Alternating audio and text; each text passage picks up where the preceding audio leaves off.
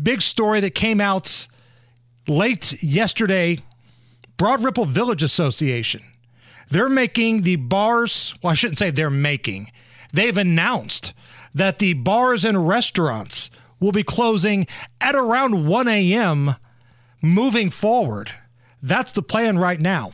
Now, this goes back to a very violent weekend this past weekend, Nige. A couple people shot and killed. They've had a lot of problems in Broad Ripple lately.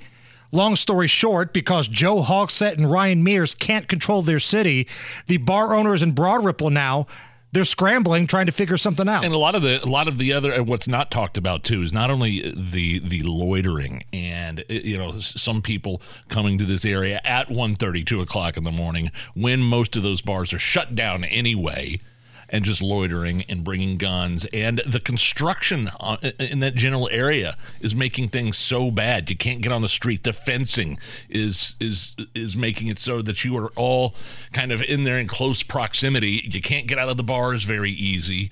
It's just th- that whole, in general, the construction projects going on in Broad Ripple are making people's lives miserable and businesses miserable as well. It's embarrassing, though, that our business owners in the city of Indianapolis, and I count Broad Ripple as that, yeah. have to make these types of decisions. It's embarrassing that they have to get together and go, well, because crime is so out of control, even though it's not necessarily happening in our bars, in our facility, we're going to have to figure something out because we're getting blamed for this kind of stuff.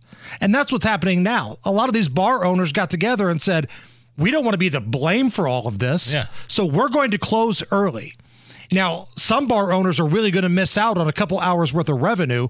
And again, the whole reason this is happening is because Hogsett and Mears have no handle on crime in this city. And there are a couple of problem bar owners as well that are fostering these types of activities.